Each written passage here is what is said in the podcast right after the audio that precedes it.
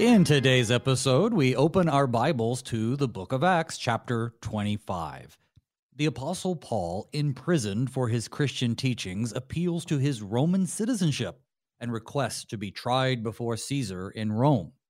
The new Roman governor, Porcius Festus, arranges for Paul to present his case before King Agrippa and Bernice, during which Paul passionately shares his personal journey of conversion and defends his Christian faith. This chapter underscores that intricate interplay between Roman authority, Jewish opposition, and Paul's unwavering commitment to the way. Good morning and blessed Pentecost. Today is Wednesday, August 30th, and you're listening to Thy Strong Word where each weekday morning we explore the Holy Scriptures which God bespeaks us righteous and nourishes our faith. I'm your host, Pastor Phil Booe of St. John Lutheran Church in Luverne, Minnesota. As always, Thy Strong Word is brought to you in part by the Lutheran Heritage Foundation. Learn more about their translating and publishing work on their website at lhfmissions.org. They also offer speakers to come and talk to your congregation. I happen to know that because I'm in the process of organizing a speaker to come and speak to my congregation. So if that's something you're interested in, well, it's getting close to stewardship months and mission months. So uh, maybe check them out. Again, that address is lhfmissions.org. But this morning, I'm pleased to welcome as a, a first time guest with me as a host, the Reverend Andrew Yeager. He's the pastor of St. Paul Lutheran Church of Preble in Decatur, Illinois. Uh, good morning, Pastor. Did I get all that right? Good morning, Pastor. Yeah, it's Indiana, but uh, close, close enough. Indiana. Well, thank you for that. I'll definitely want to change that. I guess I was thinking Decatur, Illinois, because that was uh, fairly close to where my uh, vicarage was. But you're in Indiana. Well, yes. good morning then. Anyway, welcome back to the show. To Sorry for that. Uh, tell us a little bit about um, St. Paul's Lutheran Church uh, in the the Preble, I guess, neighborhood of Decatur? Sure, we're a uh, we're a very rural congregation, uh, about 20 minutes south of Fort Wayne, and uh, a great congregation of uh, Christians who um, love the Word and the sacraments. We've just celebrated our 150th anniversary, actually last Saturday. So, uh, and I've been the pastor here for about five years. Oh, wow. Okay, excellent. Well, I'm uh, glad to have you on the show, and I'm glad that you're able to take some time out to discuss the book of Acts. We're going to be in chapter 25 today. Uh, before we dive into the text, though, what we like to do on the program is begin with prayer, and I invite you to start our time together off appealing to the Lord. Absolutely. Let us pray. Lord God, Heavenly Father, bless the study of your word, that your people may receive it to the salvation of their souls. Well, it looks like we accidentally lost our guest. I'm sure that he is continuing to pray for us until at least he figures out that his microphone isn't working. Oh goodness. Well, we'll hopefully get him back on the line. Pastor Yeager, do you do you happen to be able to hear me now? Okay, well, we're going to get him on the phone or some other way. But while we're doing that, uh, again, assuming that Pastor Yeager's praying for our time together, uh, we'll go ahead and accept that and the Lord's blessings that come from that. Our text today is chapter 25, as I've said, and this is continuing Paul's.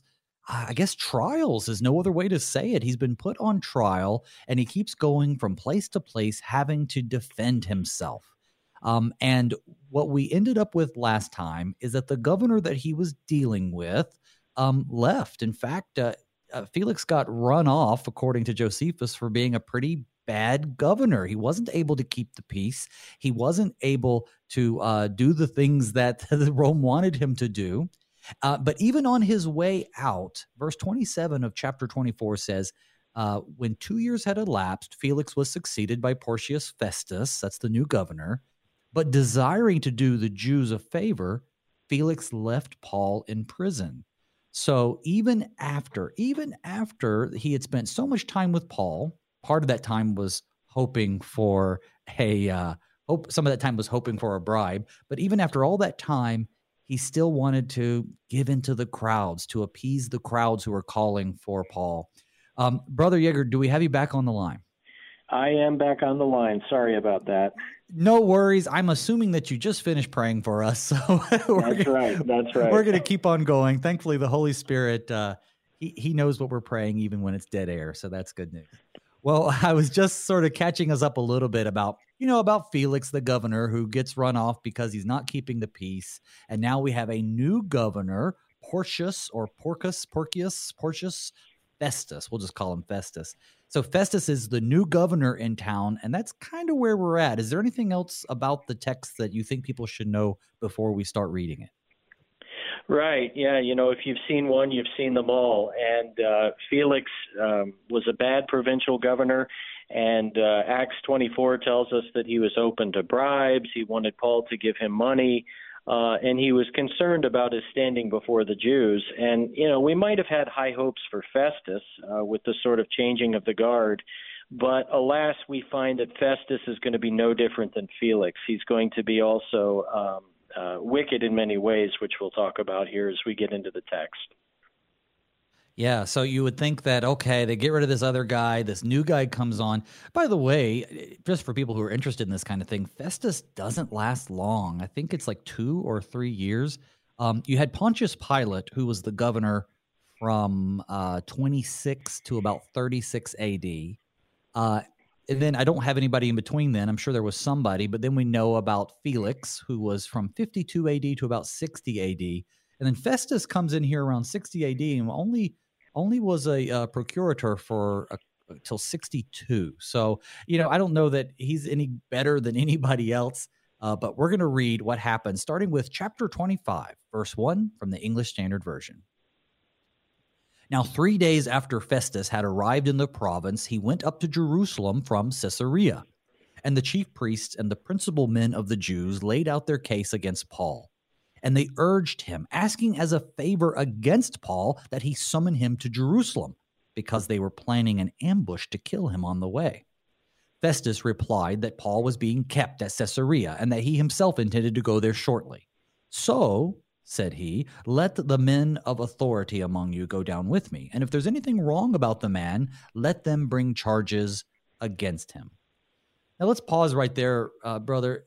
This seems to be the same old story. You know, Felix wasn't ever convinced to let him go, but he also wasn't ever convinced to let the Jews have their way with him. Now, Festus comes in and it seems like he's kind of doing the same thing. He's protecting Paul to a certain extent. He's not giving into this plan. Do you think they told him the plan, though? Do you think they said, um, we plan on ambushing him? Or do you think they tried to pull the wool over his eyes, so to speak, and were just saying, okay, just you know, send him to Jerusalem, and they and they secretly were going to ambush him. Uh, what do you think? Well, whether the governor knows or not, uh, a murderous plot to ambush him uh, it, it certainly reminds us that the Holy Spirit is in charge here because Paul's life is protected, and that's clearly due to the providence of God. Um, but I would just point out in these first couple verses that uh, it, two years' time has elapsed between chapter 24 and 25. So we think about St. Paul has been languishing in prison that entire time. And you might have thought that the murderous hatred of the Jews would have uh, died down a little bit over that time but they're actually before Festus with the same accusations and the same vehemence as before. They they pick up the case right where it left off, and uh, and they immediately bring up Paul when he goes to meet the Jewish leaders in Jerusalem. Right.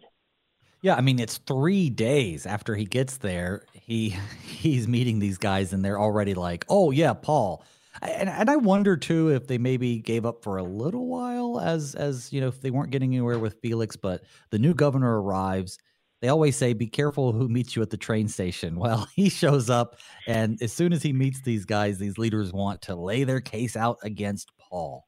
Boy, they just desperately hate Paul. Of course, we know it's really that they desperately hate Christ, but it just seems so irrational for them to be reacting this way. But I suppose their powers on the line, their livelihood. I mean, I, I, thought these were the people who should be welcoming the Messiah and the message. Why, why do you think Paul had such a hard time?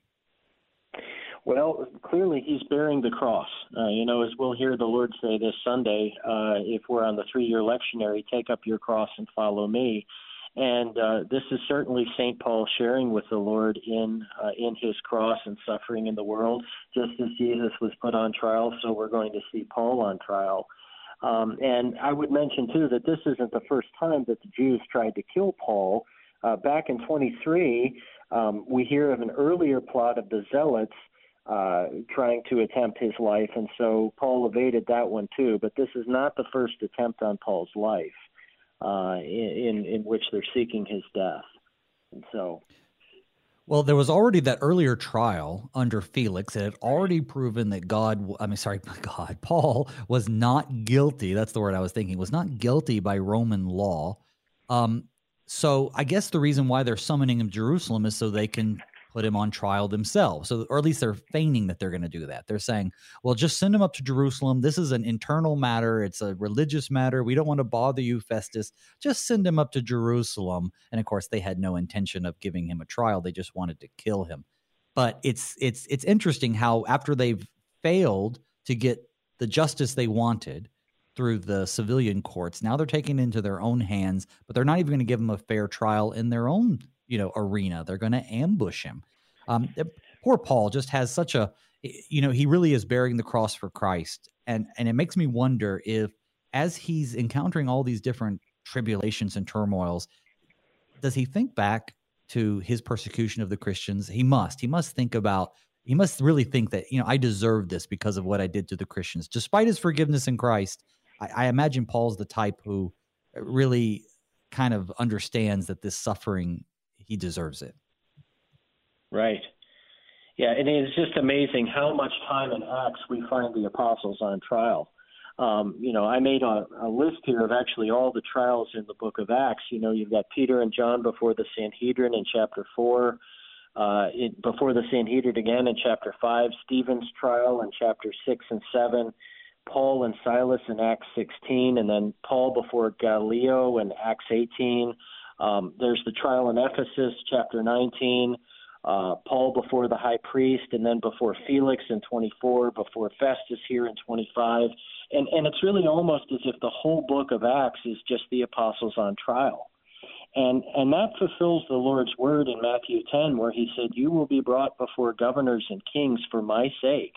Uh, this chapter is where we see Paul brought before both a governor and a king for the sake of Jesus and to uh, to bear witness to Christ. And of course, it means it's a cross for Paul, but God is going to bring good out of that cross because He's going to use it to get the word of God out into the nations, to the Gentiles.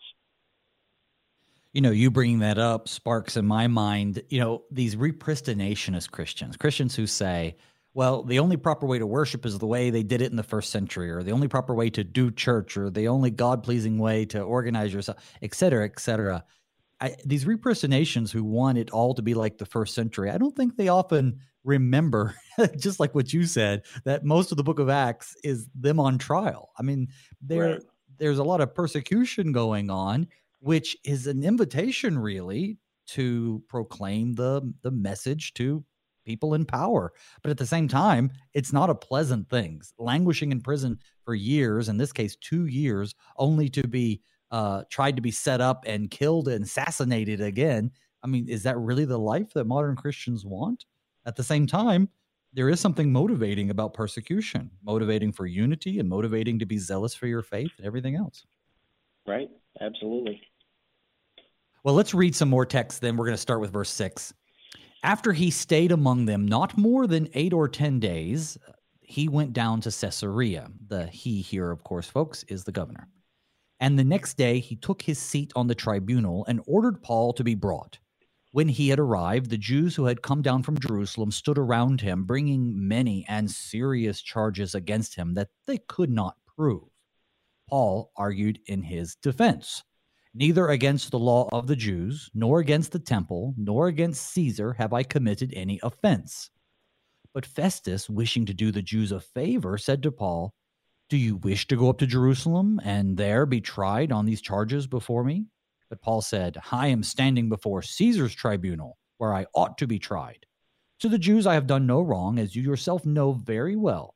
If then I am a wrongdoer and have committed anything for which I deserve to die, I do not seek to escape death. But if there is nothing to their charges against me, no one can give me up to them. I appeal to Caesar. Well, then Festus, when he had conferred with his council, answered, To Caesar you have appealed, to Caesar you shall go. That's the end of verse 12. So Paul I guess doesn't probably know what's going on, but knows that he's not going to get a fair trial, is not interested in going to Jerusalem. Instead, he appeals to Caesar. What, what does all this mean? Well, interesting there in verse 3, you get this word favor uh, that comes up. It gets repeated in verse 9, the word favor. Festus wishing to do the Jews a favor. And in the Greek, the word is actually grace, but here it means a favor as in a court of law. And and what's the problem with asking a favor in court? Well, there aren't supposed to be favors in court, right? Justice is supposed to be blind. And so, um, what the word points to again and again is a sort of partiality, where the Jews are going to be using political pressure, bribes. They're doing everything they can to tip the scales in their favor. And the governor wants to um, concede to them because he's afraid of what they might do. He's afraid of them rioting, just as Pontius Pilate was. And so he's going to uh, look for a way to do them a favor, right? Let's send Paul to Jerusalem, and which is certainly going to be bad news for Paul. Um, but clearly, verse 9 is, is one of the places where we see that Festus is not an impartial judge. He's not looking out for justice. He's looking for uh, what's going to be expedient, what's going to help him in the eyes of these uh, Jewish people that he's called to govern. We talked about this extensively last time, but th- th- there was if there was one thing that the uh, the Roman government feared, and that was um, unrest, riots. Uh, it seems right. like, at least in the scriptures, and maybe that's just because that's the kind of trouble the apostles kept getting into. But it seems like there's this overarching emphasis that you know the the government wants to keep the peace at all costs and as you said he's wanting to do a favor to the Jews but I suppose it's because that's the majority it's a lot easier to just punish a guy to appeal to the mob um, but isn't that sort of the motivation of people today how often are people so-called canceled how often is christianity def- defamed how often are our our teachings seen as backwards or bigoted simply because they are not um, I guess in concert with the common line of thinking, right? So the mob rules even today. Right. Yeah, and there is a common thread that runs from Pontius Pilate to Felix to Festus, and it's that every Roman governor is afraid of what the Jews might do, and they're so terrified that they're willing to bend justice to to please them. And the irony here is that St. Paul earlier had been accused of rioting well, who is the governor really worried about rioting? He's not worried about Paul. He's worried about the Jewish leaders, right? They're the ones that are teetering on the verge of insurrection. Paul and the Christians are peaceful, uh, but Paul gets the blame. He he gets to be the scapegoat. So really, uh, again, I think this is where we see that Festus is not being a uh, a just judge as he's as he's called to be in his vocation as judge. Well, it's just interesting you say that for a lot of reasons, but most of which, again, just connecting it to today. Um, that's exactly what we see. We see how when uh, when the crowds are upset at something, it's a lot easier to punish an individual or individuals, even if they're not wrong, than it is to try to quell the crowds. And so mob rule leads to this kind of stuff. Now, we've right. talked about this in other previous episodes too, but Paul typically refrains from exercising his rights, either his rights as an apostle or his Christian freedom rights for the sake of the weaker brother, or even his political rights. But here, this I appeal to Caesar is something that he's able to do because he is a Roman citizen. Um, he's doing this to get himself out of a bind, but um, at the same time, he's been told by Christ that he'll appear before kings. So there's certainly all the reason in the world for him to think that uh, whether you actually get to see Caesar in these appeals, which is unlikely, he's still going to get as high as he can. Basically, he's wanting to go to the Supreme Court, so to speak.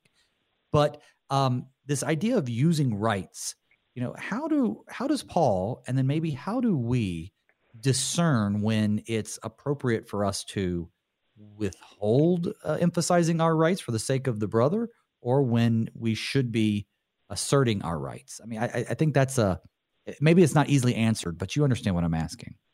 Absolutely, yeah. And if you look at verse 10, you know, when it's Paul's turn to speak, he says, Look, in effect, he says, We're in the county seat, and you're the judge as Caesar's representative, and there's no reason to move the trial to Jerusalem. Um, I read something that said that in Roman law, as a Roman citizen, which Paul was, he was in the provincial capital. He was in front of the procurator, the provincial governor, and legally Festus could not have moved the case without Paul's consent, which is why he asks Paul if he wants to go to Jerusalem. Uh, so, what this shows us is that St. Paul knows his Roman law, and he's going to use it to his maximum benefit uh, by saying, No way. And I do think a big lesson from that is that Christians ought to know the secular law and be prepared to use it to their maximum benefit.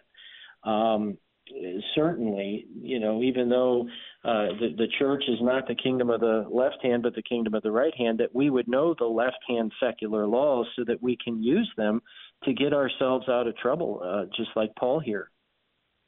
It reminds me of what Jesus said about using, you know, mammon or worldly wealth for the benefit of the kingdom. Same thing here, right? We we shouldn't be saying, okay, well, you know, I have to submit to authority, um, and I have to also then give up my myself for my brother. And it, it makes it feel like, well, then I don't have any rights, and I'm just, you know, I could just be walked over. Like if people live the way Jesus really wanted them to live, wouldn't Christians just get pummeled by by the unscrupulous of the world. But but here we have an example of yeah, no, there are times when you should be appealing to Caesar, right? So you know, I, I think that this appeal to Caesar probably was put into the law. At least this is what I've read to kind of guard against corrupt or weak local rulers. Um, but what's funny about this, I guess cosmically funny, is that the emperor at this time is Nero. So right. he's he's while he's appealing to Caesar, and there's no expectation he would actually go get to talk to Caesar. Nobody would. But at the same time, the so-called Caesar he's appealing to is not exactly a, a friendly, wholesome, uncorrupted leader. He's not exactly a benevolent dictator. Right. Yeah, yeah. Nero, of course, uh, being a vehement persecutor of Christians, and he would often use them as candles to illumine the roads, you know, setting them on right. fire. Uh, but the, the first five years of Nero's reign, he was known to be a wise and a just ruler. So perhaps it was that hmm. Paul simply did not know that Nero was going to be the Nero of later years. Uh, but again, he uses uh, the Roman law to his benefit in appealing to Caesar. Um, uh, interesting, I read something that in the U.S. you can only appeal after the case is decided and you're, you know, you're guilty. But in Roman law, you could appeal to Caesar even while your case was going on. And so here, you know, Festus hadn't made his decision yet, but Paul says, "I want to go. I appeal to Caesar." Um, and uh, and and I think part of that too is it's all about getting Saint Paul to Rome, right? The Lord told him in 23 verse 11 that he would bear witness in Rome. And so, why is Paul being so bold? Why does he want to go to Caesar? Well, he knows that the Lord is leading him to Rome. And wouldn't that be something if the apostle got to stand before the emperor and confess the gospel? Um, we don't know if that happened, but I imagine that Paul would have jumped at the chance uh, to to have that opportunity. This trip he takes to Rome, which he takes under you know chains and leg irons. Right uh, is often yeah. called the fourth missionary journey of Paul. Um, do you do you see that as an appropriate designation? I mean, while he is doing missionary work, it, it's not really under his own compulsion. It's the Lord kind of carrying him along there. Um, do you see this as his fourth missionary journey? I, I think it's so wonderful because you know in the letters he he's always expressing his desire to go to Rome. I mean, for years and years he's telling the saints that this is what he wants to do. He wants to go to Rome, and the Lord is going to take him there, but he's going to do so, as you mentioned, in chains. And so uh, I think it's the only life that the Lord has for us is the life lived under the cross. You know, uh, Paul was going to get his wish, but the way that he got there was going to be so different from probably what he imagined. Um, and yet, look at how the Lord used him and his suffering uh, to bring the word of God to the nations. And so God works all things together for good. It's it's just it shows us that there is no other way than the way of the cross, right? For Jesus re- or for us. Yeah. Well, it reminds me of something we brought up yesterday, and that is that you know when he's told that he's going to stand before you know governors and kings, and he's going to go to Rome and all this kind of stuff, and it says that elsewhere in the scriptures. You know, I think we often imagine, yeah, you know, we're going to have to give a defense for our faith before kings but we always consider ourselves as the guests of honor of these kings, right? Mm-hmm. I think my guest yesterday said, you know, like we're thinking of a state dinner situation, but it, it, but no, it's more of a you're going to be persecuted, brought into chains before kings, and then given that opportunity. So, in many ways, there is absolutely an invitation um, in persecution because you're now being given an audience to hear the word. And because the word works uh, when and where the Holy Spirit pleases, but it works upon its own power and volition. You know, he doesn't. Paul doesn't have to convince these people to be believers. He doesn't have to convince them that he's right. He just has to speak the truth about what happened. Let the Holy Spirit do the rest of the work. Right, and you know, I think sometimes as Christians, when we are when our faith is put on trial, whether formally or informally, we're surprised.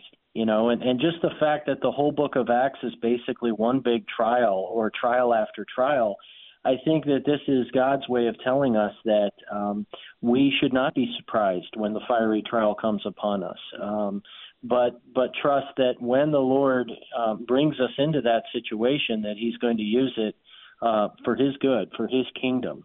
And so, being prepared to give a, a reason for the hope that's in us, that's the call of every Christian. That's what you and I um, are commanded to do. You know, when when whether formally or informally, we are put on trial for the sake of our faith. So, yeah, absolutely. You know, and and one thing you said that I had never really considered before, and I'm this is what I'm taking home at least so far, and that is that the book of Acts is like you said, it's almost like a transcript of all these trials that they're going uh going through, and that's not something I've considered before. I think that's a good thing for people to think about. Look at what they're enduring. Uh, of course, then again, I learned for the first time yesterday that Caesarea was named after Caesar. It never occurred to me. So you learn something new every day. Folks, we're going to go on a break though. So don't go anywhere. When we come back, Pastor Yeager and I will keep on going through this chapter, chapter 25. We'll see you on the other side.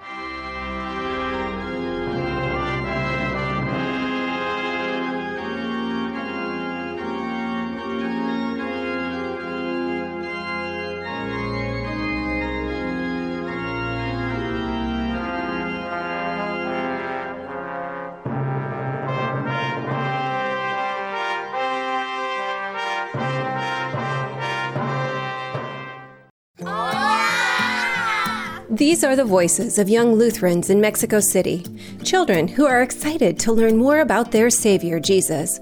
But they need our help because good Lutheran books for kids in the Spanish language are in short supply in Mexico. To learn how you can help tell Spanish speaking kids everywhere about Jesus in a language they can understand, go to the Lutheran Heritage Foundation website at lhfmissions.org forward slash Juan 316.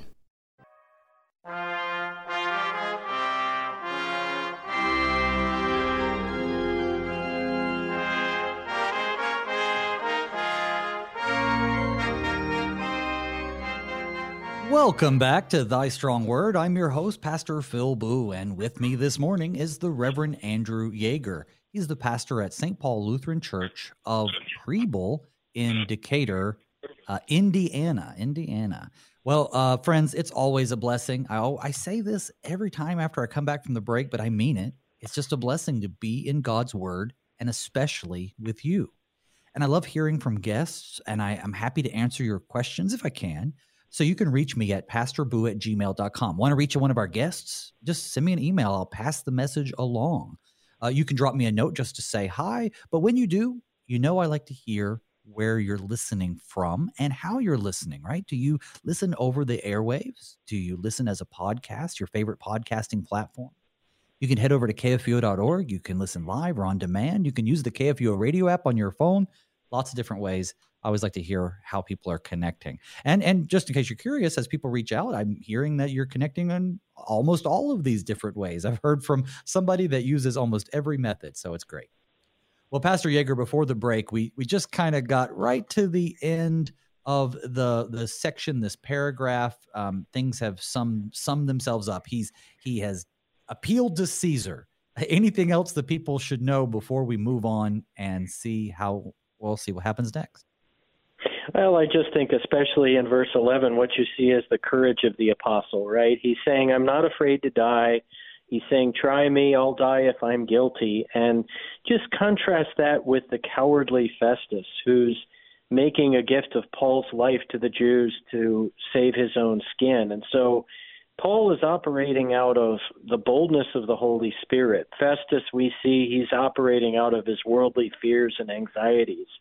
And uh, and so we, we really should remark, I think, on the great courage that St. Paul um, has before kings here. Uh, that is certainly a gift of gift of the Holy Spirit. Indeed. Well, Festus is going to send Paul to Caesar, uh, but he has to know the precise charges against him. So he uses a visit by King Agrippa as an opportunity to ask for advice. Uh, let's continue with chapter 25, verse 13. Now, when some days had passed, Agrippa the king and Bernice arrived at Caesarea and greeted Festus. And as they stayed there many days, Festus laid Paul's case before the king, saying, there is a man left prisoner by Felix, and when I was at Jerusalem, the chief priests and the elders of the Jews laid out their case against him, asking for a sentence of condemnation against him. I, I answered them that it was not the custom of the Romans to give up anyone before the accused met the accusers face to face and had opportunity to make his defense concerning the charge laid against him. So when they came together here, I made no delay, but on the next day I took my seat on the tribunal and I ordered the man to be brought. When the accusers stood up, they brought no charge in his case of such evils as I suppose.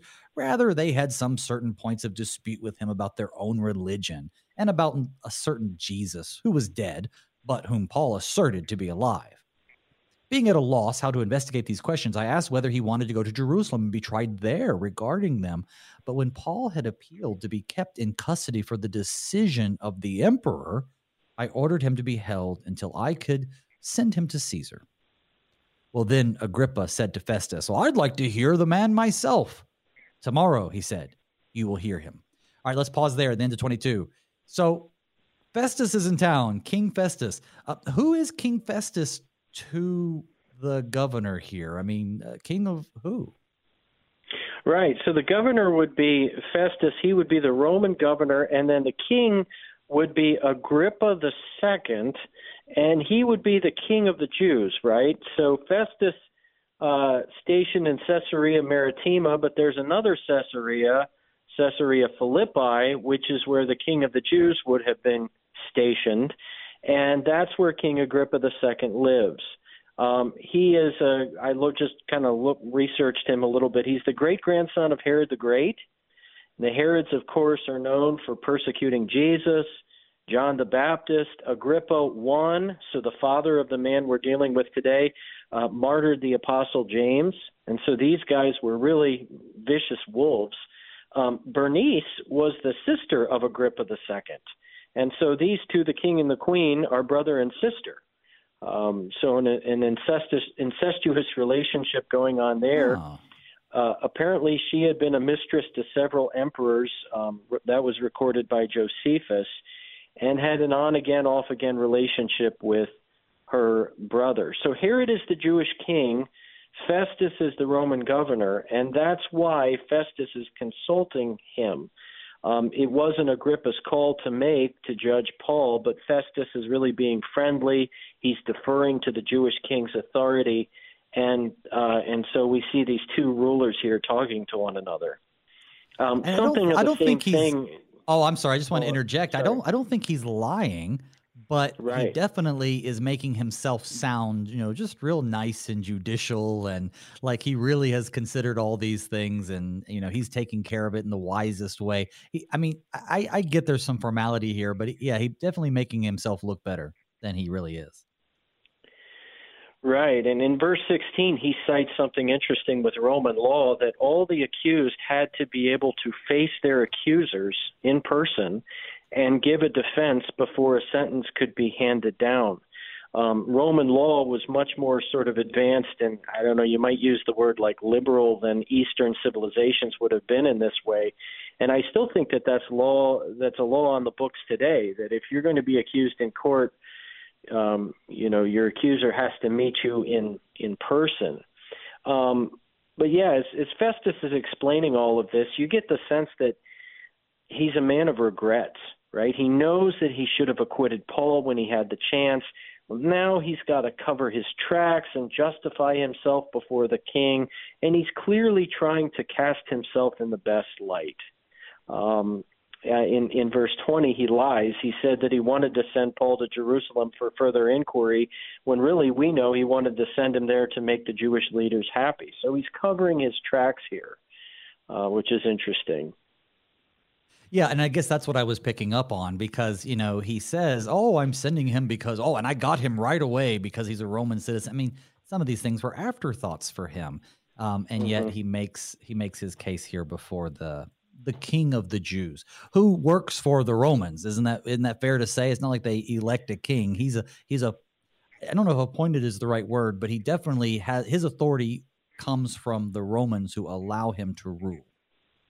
Right. So their counterparts during the trial of Jesus would have been uh, King Herod and Pontius Pilate. Right. So just as those kings had a uh, uh, the governor and the king had a had a relationship there. That's what we see going on here. Um, and I, I also think it's really interesting just how aloof Festus is to the central questions that they're debating about. You know, Festus doesn't know who Jesus is, and he doesn't really care to know who Jesus is. That's to use Lutheran terminology, that's kingdom of the right hand stuff. And Festus is clearly a minister of of God's left hand kingdom. And and all he really cares about is whether Paul has committed a crime against Roman law, and it's clear that he hasn't.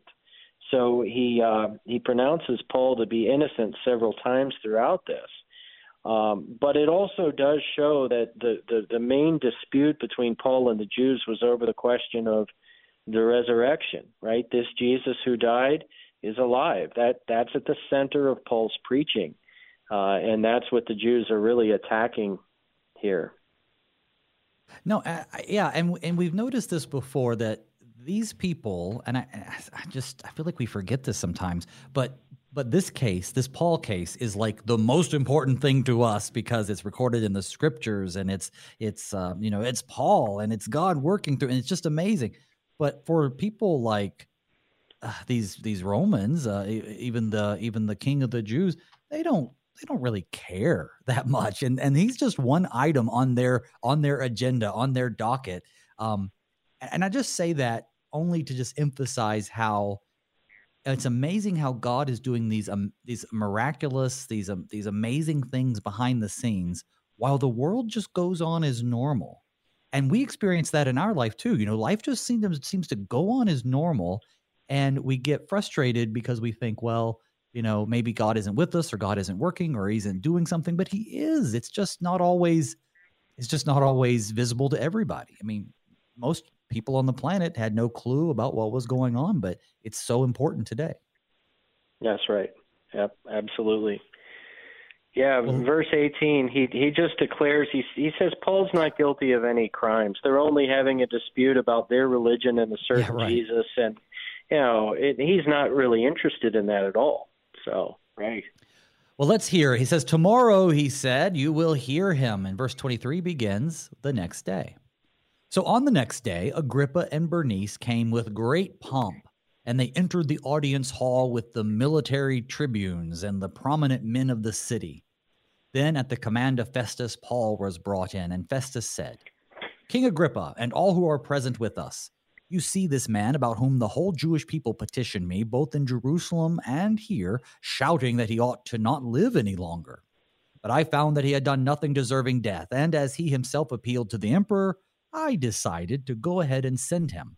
But I have nothing definite to write to my lord about him. Therefore, I have brought him before you all, and especially before you, O King Agrippa, so that after we have examined him, I may have something to write. For it seems to me unreasonable in sending a prisoner not to indicate the charges against him.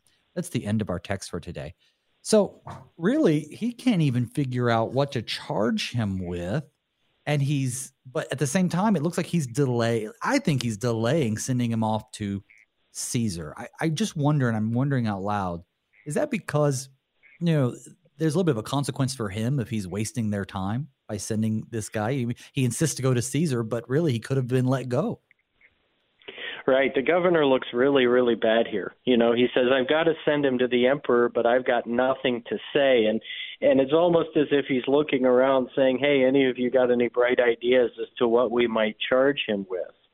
And his crisis, of course, is that Paul is not guilty. In verse 18 and verse 25, he clearly declares Paul innocent of any crime, but he can't release him because that would earn him the wrath of the Jews. On the other hand, he doesn't know where to begin indicting him.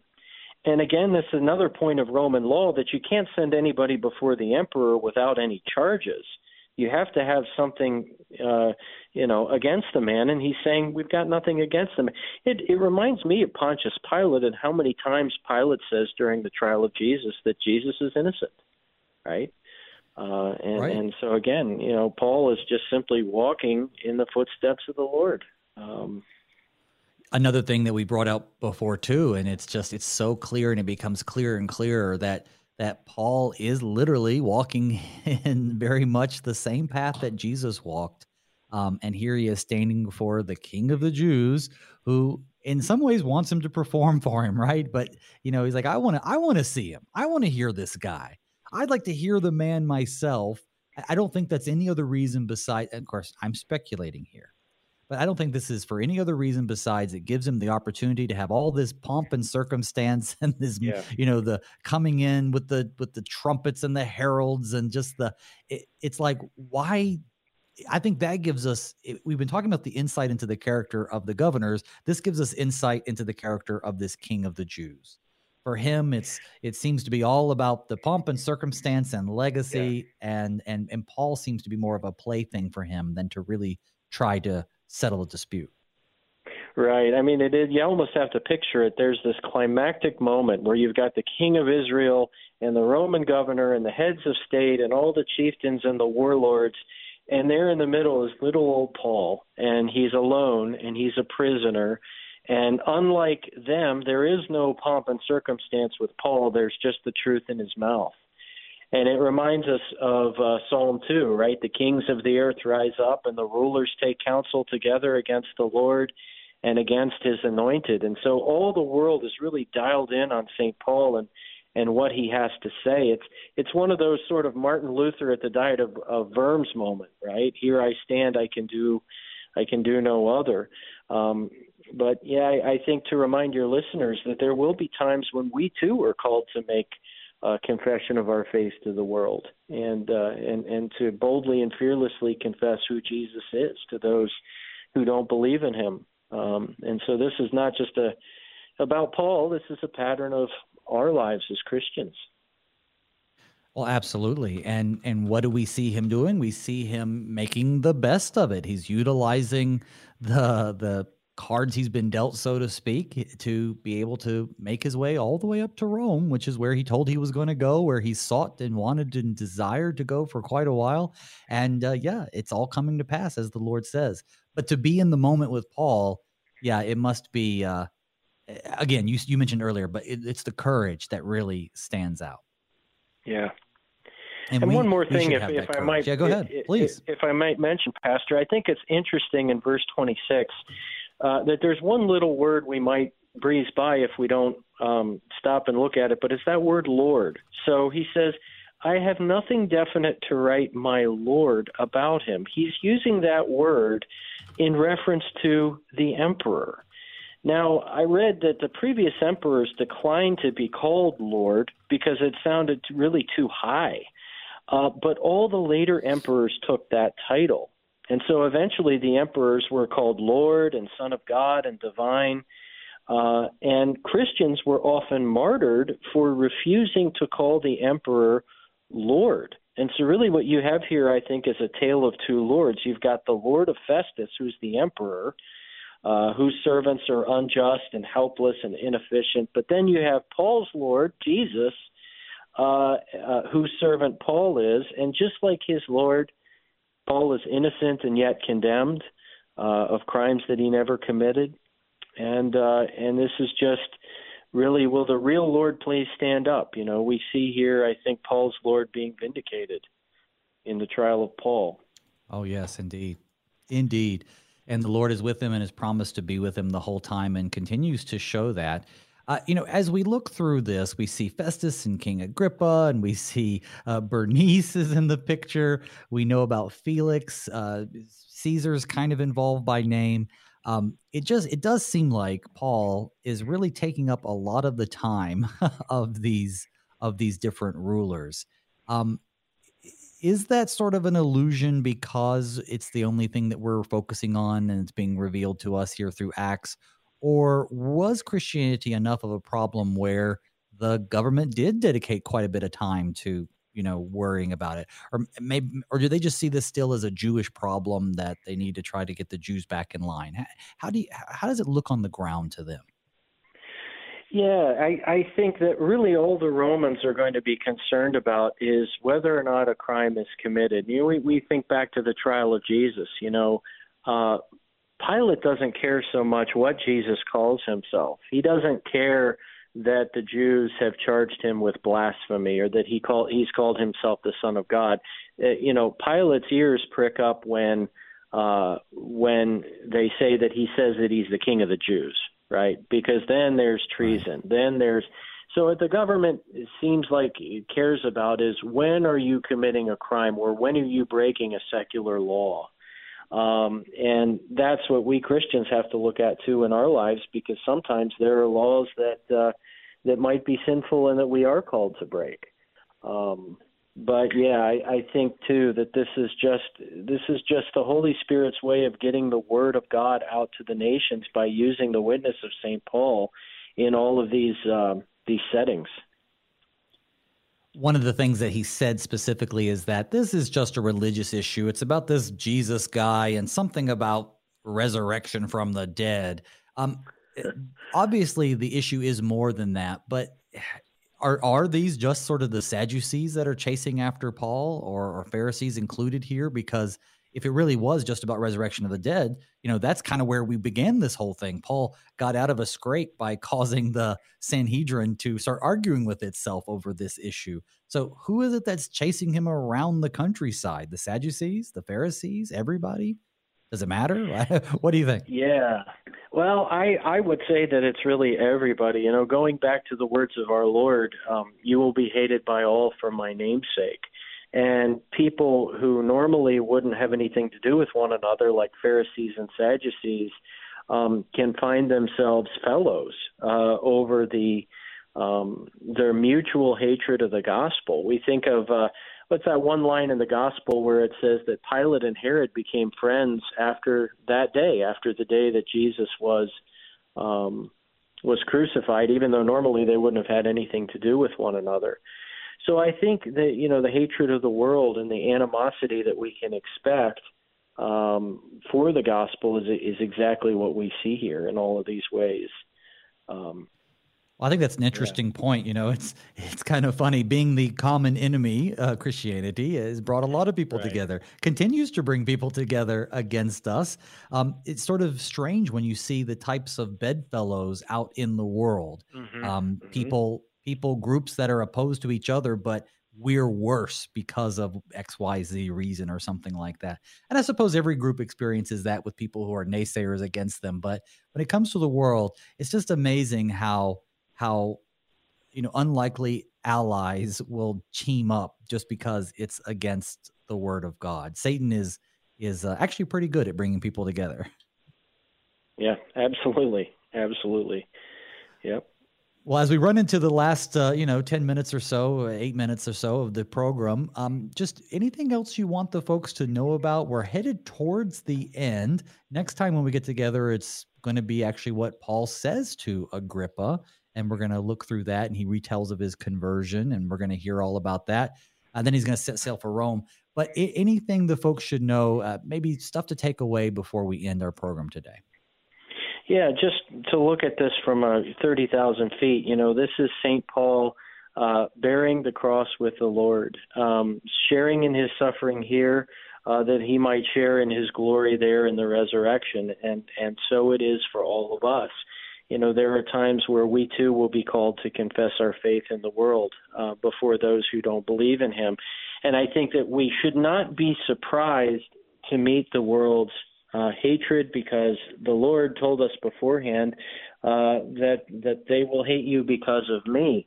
But believing too that when the Lord brings us into these situations where we're meeting hostility, uh, that He promises to work all things together for good, and that He's going to use our confession of faith um, to bring the word to those that haven't heard it before. Just as He's doing with St. Paul, so is He doing now uh, among pastors and missionaries, and really all of us who uh, bear witness to Christ in our vocations and our daily lives.